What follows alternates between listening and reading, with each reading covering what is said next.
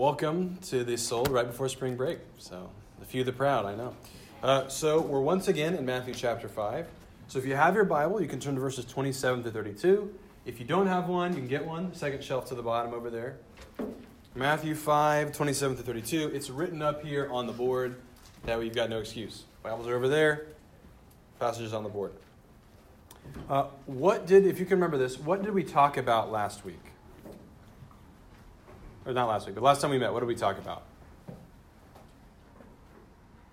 Hmm. Anybody? Um, not having unjust anger. Yes, good. Unjust anger. Right. Good. Uh, if you remember also from last, last time we talked about it, right? Jesus began by saying, You've heard that it was said, You shall not murder. But then he also said it's actually more than that. You remember me talking about the floor and kind of like the ceiling? Does anybody remember that idea? Yeah. Like if the floor of the command is, okay, don't murder, there's much more that it means to be righteous and follow that command than just not that. It's also refraining from all unjust anger. This week is a hard passage. It's a hard passage not because it's hard to understand, actually, as we'll see, it's very clear, but because of what it's about. Because our passage tonight is about the seventh commandment adultery, lust, divorce, issues of sexuality. And when we hear that, it's uncomfortable. And we're tempted to do one of two things, I think. We're either tempted to, one, check out and not listen because it's uncomfortable, or two, to joke about it and laugh about it. Either way, because we're uncomfortable. Maybe we have some shame, some difficulty. But this passage is important. And just like refraining from murder is only the floor of what it means to be righteous when it comes to our anger, so, not committing adultery is only, as we're going to see, the floor of what it means to be faithful when it comes to our sexuality. That's what we're going to talk about tonight is the word faithfulness. I want, to think about, I want us to think about the whole passage in terms of that word. It's also important to know that, like, we've just been going through Matthew chapter 5, right? I'm not necessarily picking this passage, only that it's the next passage we're going through. And it's always good to look at God's word that way because you're always going to come to things that are hard, always going to come to things that are difficult. But if you continue through it, it actually works together as a unity. So, what does faithfulness look like in this passage? Would you stand as I read God's word for us? So, Matthew chapter 5, verses 27 to 32. You've heard that it was said, You shall not commit adultery. But I say to you that everyone who looks at a woman with lustful intent has already committed adultery with her in his heart. If your right eye causes you to sin, tear it out and throw it away. For it is better that you lose one of your members than that your whole body be thrown into hell. And if your right hand causes you to sin, cut it off and throw it away. For it is better that you lose one of your members than that your whole body go into hell. It was also said, Whoever divorces his wife, let him give her a certificate of divorce. But I say to you that everyone who divorces his wife, except on the ground of sexual immorality, makes her commit adultery. And whoever marries a divorced woman commits adultery. This is God's living and active word. Uh, let's pray. Father, would you help us tonight to listen to your word, not to be distracted um, but give us ears to hear what you're saying to us. Would you help us to see the great love that you have for us, also the forgiveness that we have in Christ, and the plan you have for us when it comes to things of sexuality? Lord, help us to understand what it means to be faithful. We ask this in the name of your faithful Son, Jesus. Amen. You can have a seat. Has anybody ever heard the phrase before, I think, therefore I am? Anybody ever heard that phrase before? Yes. Good. Yes, Sam. I was going to ask who was. Yeah, Rene Descartes. Yeah, like 17th century or so. Right? It was a big famous phrase. The idea was he was saying, I know I exist because I'm able to think about it. Right? I'm able to have these thoughts. Even if I doubt my existence, that's a thought, so I exist. Okay? And one of the things that it did was it defined people by their thoughts, right? If I think, therefore I am, then my thoughts are what define me. Now, why am I telling you about some 17th century philosopher?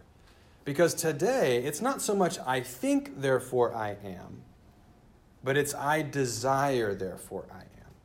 We have to understand this. This is just the way that we process things in the modern world. That's our default when it comes to issues of sex and sexuality. What do I want? And a lot of people will say, well, whatever you want must be good and you should pursue it. Many people are going to tell you that when it comes to these things. And yet, it doesn't matter who you are all of us know that at times we have desires that aren't good and we shouldn't pursue. So, which is it? Should we pursue them? Should we not pursue any of them? What do we do with our desires? Do we pursue them at all costs? Do we not? How do we figure this out, right? What Jesus is pointing to, I want us to see, is something deeper and more real than even the desires we think about when it comes to these things. He's giving us an opportunity and he's calling us into faithfulness. So tonight, I really just have two points. First, what is faithfulness? And second, what does it look like? So, what is faithfulness and what does faithfulness look like? So, first, what is faithfulness? And let's see what Jesus says. Look at how he begins, verse 27. Look at the, look at the passage with me. You've heard that it was said, You shall not commit adultery. Now, it's the same beginning as last time with anger, right? He does this, You've heard that it was said, but I said you. And now, anger, not murdering, is the sixth commandment. Now he comes to the seventh commandment. So he's just working his way down the list. Now, when we think of adultery, the first thing we think of is somebody who's married but is in a relationship with somebody who's not their spouse, and that's a sexual relationship, right? But just like anger, the floor of the righteousness there is not murdering. So, not committing adultery is only the floor of what it means to be faithful. Just because we can say, well, I don't think I've actually broken the seventh commandment, doesn't mean we're off the hook when it comes to issues of faithfulness. Look what he says in verse 28. But I say to you, that everyone who looks at a woman with lustful intent has already committed adultery with her in his heart. So it's not just our actions, it's not just the actions of married people. Now, he uses a, a, man example here, but it's for men and women. He's saying that everyone who looks at someone lustfully has committed adultery in their heart. Now, what does that mean? I think it actually helps us to know what the word lust is here in, in, this, in, this, in the Greek. It's actually a word that means over desire. Think about it that way. Whoever looks at somebody and over desires them. So when you look at somebody and desire them in a way that you can't and shouldn't have them, that's an over desire. And it's not that you're just looking at somebody and thinking they're attractive. That's not what it's talking about. But when you look at somebody and think, oh, they're attractive, so dot, dot, dot, right? You begin to have these thoughts that are an over desire in a way that you're not meant to. Now, talk about a high bar for faithfulness, right? Not just actions, not just words, but thoughts. So, what can we do, right? How can we be possibly faithful? And so that's why Jesus says this in verses 29 and 30. He says this If your right eye causes you to sin, tear it out and throw it away. For it is better that you'll lose one of your members than that your whole body be thrown into hell. And if your right hand causes you to sin, cut it off and throw it away. For it is better that you lose one of your members than that your whole body go into hell. Okay, does, does that make anybody uncomfortable? Anybody? Yes. Yeah. Why? Why does that make you uncomfortable? I like having. Yes, we like having hands, we like having eyes. It's very, very strong language. And we know we know what he's not saying, right? We all kind of understand. He's not literally saying to cut out your eyes and, and cut off your hands. So what is he saying? That's the question, right? Now, when, when it says right eye and right hand, the right side was seen as the more important part. So he's saying these important things are worth getting rid of if in the end we actually are in the, in the good position. In the end, we avoid death, we avoid hell. Uh, has anybody heard the name Aron Ralston? Has anybody ever heard that name? Uh, there was a movie called 127 Hours made about um, a part of his life. So he was a climber, and in 2003 he was climbing down in a canyon, and he got his arm trapped under a boulder. And all he had were some Taco Bell burritos, okay, and some water. Taco Bell with him. That, that's what he had. So, but he was in that canyon for 127 hours, okay? And at some point along the way, he realized, at some point along the way, he realized the only way I'm getting out is if I cut off my arm, okay? This is a true story. And so, with a dull pocket knife, he cut off his arm. But he knew, he's like, look, I don't want to do this, but if it means living, if it means getting out of this, because nobody was going to find him, right? So he does this so that he can live. Now, that brings Jesus' words into kind of a modern perspective, right? Jesus is saying it's like that. If this thing is causing you death, cut it off and throw it away, no matter what it looks like. Right? Now, we also know this that we just talked about. It's not just actions, but it's thoughts and desires. And Jesus knows this because he just said it. So here's the problem, though. Even if I cut off my eye, or cut out my eye and cut off my hand, what about my heart and mind, right? I can't get rid of those, but the problems go all the way that deeply, don't they? And then Jesus pivots in this passage, which seems random, right, to, to, the idea of divorce, but we'll see it's not random. Look at me at these two verses, 31 and 32. It was also said, Whoever divorces his wife, let him give her a certificate of divorce. But I say to you that everyone who divorces his wife makes her commit, or, uh, uh, sorry, excuse me, except on the ground of sexual immorality, makes her commit adultery, and whoever marries a divorced woman commits adultery. So, you've heard that it was said, Now he's referencing not one of the Ten Commandments, but a passage in Deuteronomy where Moses talks about a certificate of divorce. Now, I have to kind of give you some background on this. The reason why Moses said this in the Old Testament was two reasons. One is actually to protect the woman, because that way she could say, hey, here's a certificate of divorce. You can see everything's above board. I'm in the right place doing the right thing, which is a protection. And two is actually supposed to prevent divorce in the first place, because he was saying, if you've given a woman a certificate of divorce, you can't go back and remarry her. So he's saying, hey, you, could actually, you should actually stay with her and remain faithful. But Jesus is saying, hey, in, in our day and age, you're using that for a reason it wasn't meant to be used. Actually, in Jesus' day, there were rabbis who said you could divorce your wife for all sorts of things. They said if you didn't like your her cooking, you could divorce her. They said if you found somebody who was prettier than her, you could divorce her. Like t- terrible things, right? Using this passage in ways it was never meant to be used. And, and Jesus is saying that's not what it's about, right? That's not what it was saying. He's, he's saying that's not what it's about. So Jesus saying, is saying the, uh, the call for spouses is the same call for everyone, which is a call to faithfulness, right? It's the same call, only spouses are called to faithfulness to their spouse. That's also why the one exception for divorce is for the extreme unfaithfulness of adultery. So he's still talking about the same thing. He's still talking about faithfulness. One is not in the context of marriage, and one is. And Jesus is saying it's wrong to over desire the wrong person, but it's also wrong in marriage to under desire the right person, your spouse. You see, the call of Jesus isn't to our desires in the moment, but rather to faithfulness. Now, it's not never your desires, as, we know, but it's actually something more than just your desires. It's faithfulness. Think about the game we played tonight. We played four corners, right? Now, as somebody figured out pretty early, in the first game, which is the game that I'm about to refer to, corner one was never called. It was never called, right? And only two, three, and four were called. Now, all of them had those, uh, corners two, three, and four had those starbursts on the chairs, so they were places you wanted to be, right? You had these small desires for starbursts, and you wanted to go get them, and you ended up in those corners. Now, did you actually rig it? Yes, I did. Yeah. The first game I rigged it, yeah. So, here's the point, right? If I had told you at the beginning, hey, you can go to those corners if you want, they're going to have starbursts, but one is never going to be called, right? And the only way to guarantee your shot at the Starbucks gift card is to stay in corner one. Most of y'all would stay in corner one, right?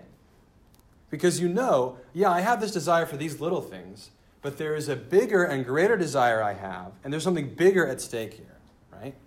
That's the same idea I think Jesus is getting at. He's saying, actually, you, you have these desires, yes, but there's stronger things and greater things, and there's a greater reward. Now, hear me out. That reward is not necessarily a perfect marriage or marriage at all. That's not necessarily the reward. The reward is the reward of faithfulness, it's following Jesus and what he has for you. And it's actually a heavenly reward. Turning back over to Matthew 5, we heard this earlier on the semester. Blessed are you when others revile you and persecute you and utter all kinds of evil against you falsely on my account. Rejoice and be glad, for your reward is great in heaven. Right? Talking about this heavenly reward for faithfulness. So, if that's what faithfulness is in issues of sexuality, the question is then, what does it look like for us? Now, it's easy to say, well, if you're married, that means sexual faithfulness with your spouse and no one else, right? But it's also important to note the Bible actually gives a good and viable category of singleness. Jesus even says, like, for those that can hear that and those that can live out singleness, it's better that way. Paul writes later on in the New Testament, I wish everyone was single as I am. So actually, there is some people are called to singleness. So it's not just marriage, right? But there's faithfulness for those that are married, faithfulness for those that aren't married. But what about for you, students, right? Because none of you students are married. Well, the call is to faithfulness, but not just in our actions, even in our words and even in our thoughts. And hear me out. It's not simply that our thoughts are bad because they might lead to bad actions. That's true. But these thoughts, in and of themselves, Jesus is saying, are sinful. Those thoughts, even in and of themselves, are ways of breaking the commandment. So, the first step, I think, for us is to recognize what it is we're doing when we have those thoughts. I think it's helpful if you look at somebody to say, actually, I'm over desiring them. This is not what I should be doing, right? I have not been called to have that sort of relationship with them. Maybe I will in the future. I don't know what God has in store, but I know I have not been. So I need to not over desire them. Now, it's hard because for so many of us, these things are subconscious at this point. And we have to make them conscious. We have to understand what we're doing. Take the time to know this is what I'm doing, and I need to not do this. And it takes time, but we can rewire our habits. Now, what about random thoughts, right? Because there will be random thoughts that come across your mind. That, that happens. We have sinful hearts and minds, and that will happen. The question is not, will they come? The question is, what will you do with them? So, I love the way Martin Luther put it years, many, many years ago. He said, You can't stop the birds from flying over your head, but you can stop them from building nests in your hair. Okay? Let me say that again. So, you can't stop the birds from flying over your head, right? You have the thoughts that are going to come, but you can stop them from making nests in your hair, sitting there, abiding, you, you know, continuing to think about them. Uh, this also means, when it comes to faithfulness, it's wrong to seek out pictures, videos, stories, and shows that help us over desire the wrong people. That could be extreme cases, but it might be very, very small things. It might be very, very small things that don't seem bad, but you know if I go listen to this thing or watch this thing, I'm going to over, over desire people. Right? I'm going to desire people in a way that I shouldn't.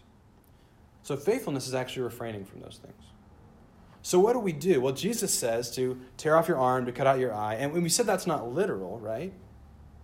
But what we need to hear from that is you should remove things from your life that are pulling you down, that are dragging you down.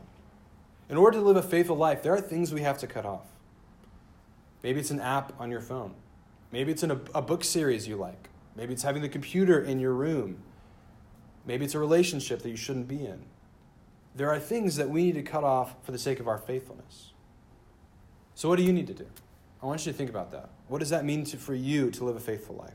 Now, the other thing I would urge you is not to seek out this alone. I want you to think about it this way. It sounds easy to say, yeah, don't do it alone, right? It sounds easy to say, tell somebody. But I want you to think about it this way. You're going to fight these things either way. You're either going to fight alone, and you're going to fight to make sure nobody finds out, or you're going to fight with trusted people who can help you in your journey of faithfulness. People who have walked down that road before and know how to help. This can be your parents who love you and care about you. It could be a small group leader, right? But I want you to hear no matter what your relationship is to these things, there is hope. Wherever you are is not the end of the road. But we have to come back again to the problem of our hearts, right? Because the problem is not our arms, the problem is not our eyes, the problem are our hearts and minds. And especially if we're feeling shame because of things we've done, we also have this kind of question of can I actually be forgiven for these things? Because these are really, really strong words from Jesus, right? What about our unfaithfulness? And maybe this is something you don't struggle with. Maybe these issues aren't. But there's somewhere you've been unfaithful to God. Maybe it's not sexuality. Maybe it's other things. Maybe it's anger that we talked about earlier. All sorts of things. But I want you to hear this. The Bible story is a story about faithfulness and the faithfulness of God from cover to cover. In the Old Testament, God's people, Israel, is unfaithful. He actually compares them in the Old Testament to an unfaithful spouse, just things we've been talking about tonight. He says, They've been unfaithful to me. But there's also a prophecy in the Old Testament of a new heart, of removing the heart of stone from our flesh and giving us a heart of flesh. And that's what we need, right? We need a new heart. And you see that Jesus, the very one who spoke these words in Matthew 5, he is the fulfillment of both those things. He is the faithful spouse. He's called the faithful bridegroom in the New Testament, that all of marriage actually points to. You see, he was faithful to us even when we were and even when we are unfaithful to him. He was faithful to us even to go to his own death, right? The death that we deserve for our unfaithfulness, for all of our sinful actions, he took upon himself. And instead of that death for us, through his death, we die with him to those things, and we're actually given new life. Just as he was raised from the dead, we have a powerful hope of resurrection even now in our bodies. That we will one day live with him fully, and we will be gone, all these temptations will be gone from our hearts and minds. But even now, the Spirit is at work in us to make us new, even as we fight against these things. I want to close with something that's probably familiar to all of you the first Harry Potter book, right? Maybe you've read it, maybe you've seen the movie, right? Uh, you know that uh, Harry is trying to save the Sorcerer's Stone from Voldemort and Professor Quirrell getting it, right? And so he goes, he goes to try to go, he goes through all of those different traps and all those different rooms to try to find it. And he meets Quirrell with, spoilers, Voldemort on the back of his head in front of the mirror of Erised. right? Now, what does the mirror of Erised do? Those of you that know, what does it do? Yes. Grants your greatest desire, or shows you. Yes, it shows you your greatest desire, right? And this is maddening for Quirrell and Voldemort because Professor Quirrell is there. He sees himself holding the stone, but doesn't know how to get it, right? And yet Harry looks at it and he sees himself pull the stone out of his pocket and put it back in. And then all of a sudden, the stone appears in his pocket. He doesn't even know how it happens, right? And eventually, by the power of love, as many of you know, he's able to defeat Professor Quirrell and, and Voldemort. And then he's asking Dumbledore, like, how did I get the stone, right? And Dumbledore says, only the person who wanted to look into the mirror, not to use the stone, would get it. So did you catch that? The one who wanted to, to use it, the one who over desired this thing, to use it for their own will, their own desire, would look into it and never get it. Never get the thing they actually want. But the one who wanted to save it, to protect it, to be faithful with it, they would be the one that would actually get it. And that was the trick. That was why Harry ended up with it in the first place. Because he didn't over desire it. He wanted to use it well and actually protect it, not even use it himself, but give it to the one whose it was. And that's our call as Christians when it comes to issues of sexuality. There's a lot of things that people will say, there's a lot of things that you're going to hear. But our call is faithfulness. Because it can be a great gift, and it's meant to be that way. But it's really difficult to live that out. It's really difficult to live faithfully. But that's our call. And we can do that not by the power of ourselves, not even by the power of us as a collective group, but only by the power of the resurrected Christ, who lived a perfectly faithful life who died for us and even now gives life to our mortal bodies, and one day will ultimately raise us up new and perfectly with Him. And you know when it talks about that, when it talks about us being raised up, it talks about a wedding feast, the ultimate wedding feast. And it talks about the New Jerusalem coming down out of heaven as a bride adorned for her husband. So all of these things are only and ever ultimately fulfilled in Christ and in the time to come. But our call now, wherever we are, whatever relationships we're in now, whatever relationships we will be in, is faithfulness by Christ's power. Faithfulness. Let's pray. Father, faithfulness is such a high bar, and we know that we are unfaithful, be it in the issues of sexuality or be it in other things, Lord. We are not always faithful to you as we ought to be. Lord, help us to know that we are forgiven because of your great love for us that you showed us in Christ through his death. Lord, also give us hope that same hope that raised him from the dead, that same spirit is in us, Lord. So give us hope that you are not done with us, that you will help us as we seek to live this out. Also give us courage and confidence to pursue this fight for faithfulness with one another, not just alone. Uh, and Lord, would you help us to get to, to catch a desire for that heavenly vision of the ultimate marriage that is to come. Help us to have our eyes fixed on that, even as we face the difficulties of the here and now. Lord, would you be our God and would we be your people? your people of faithfulness, I pray. In Jesus' name, amen.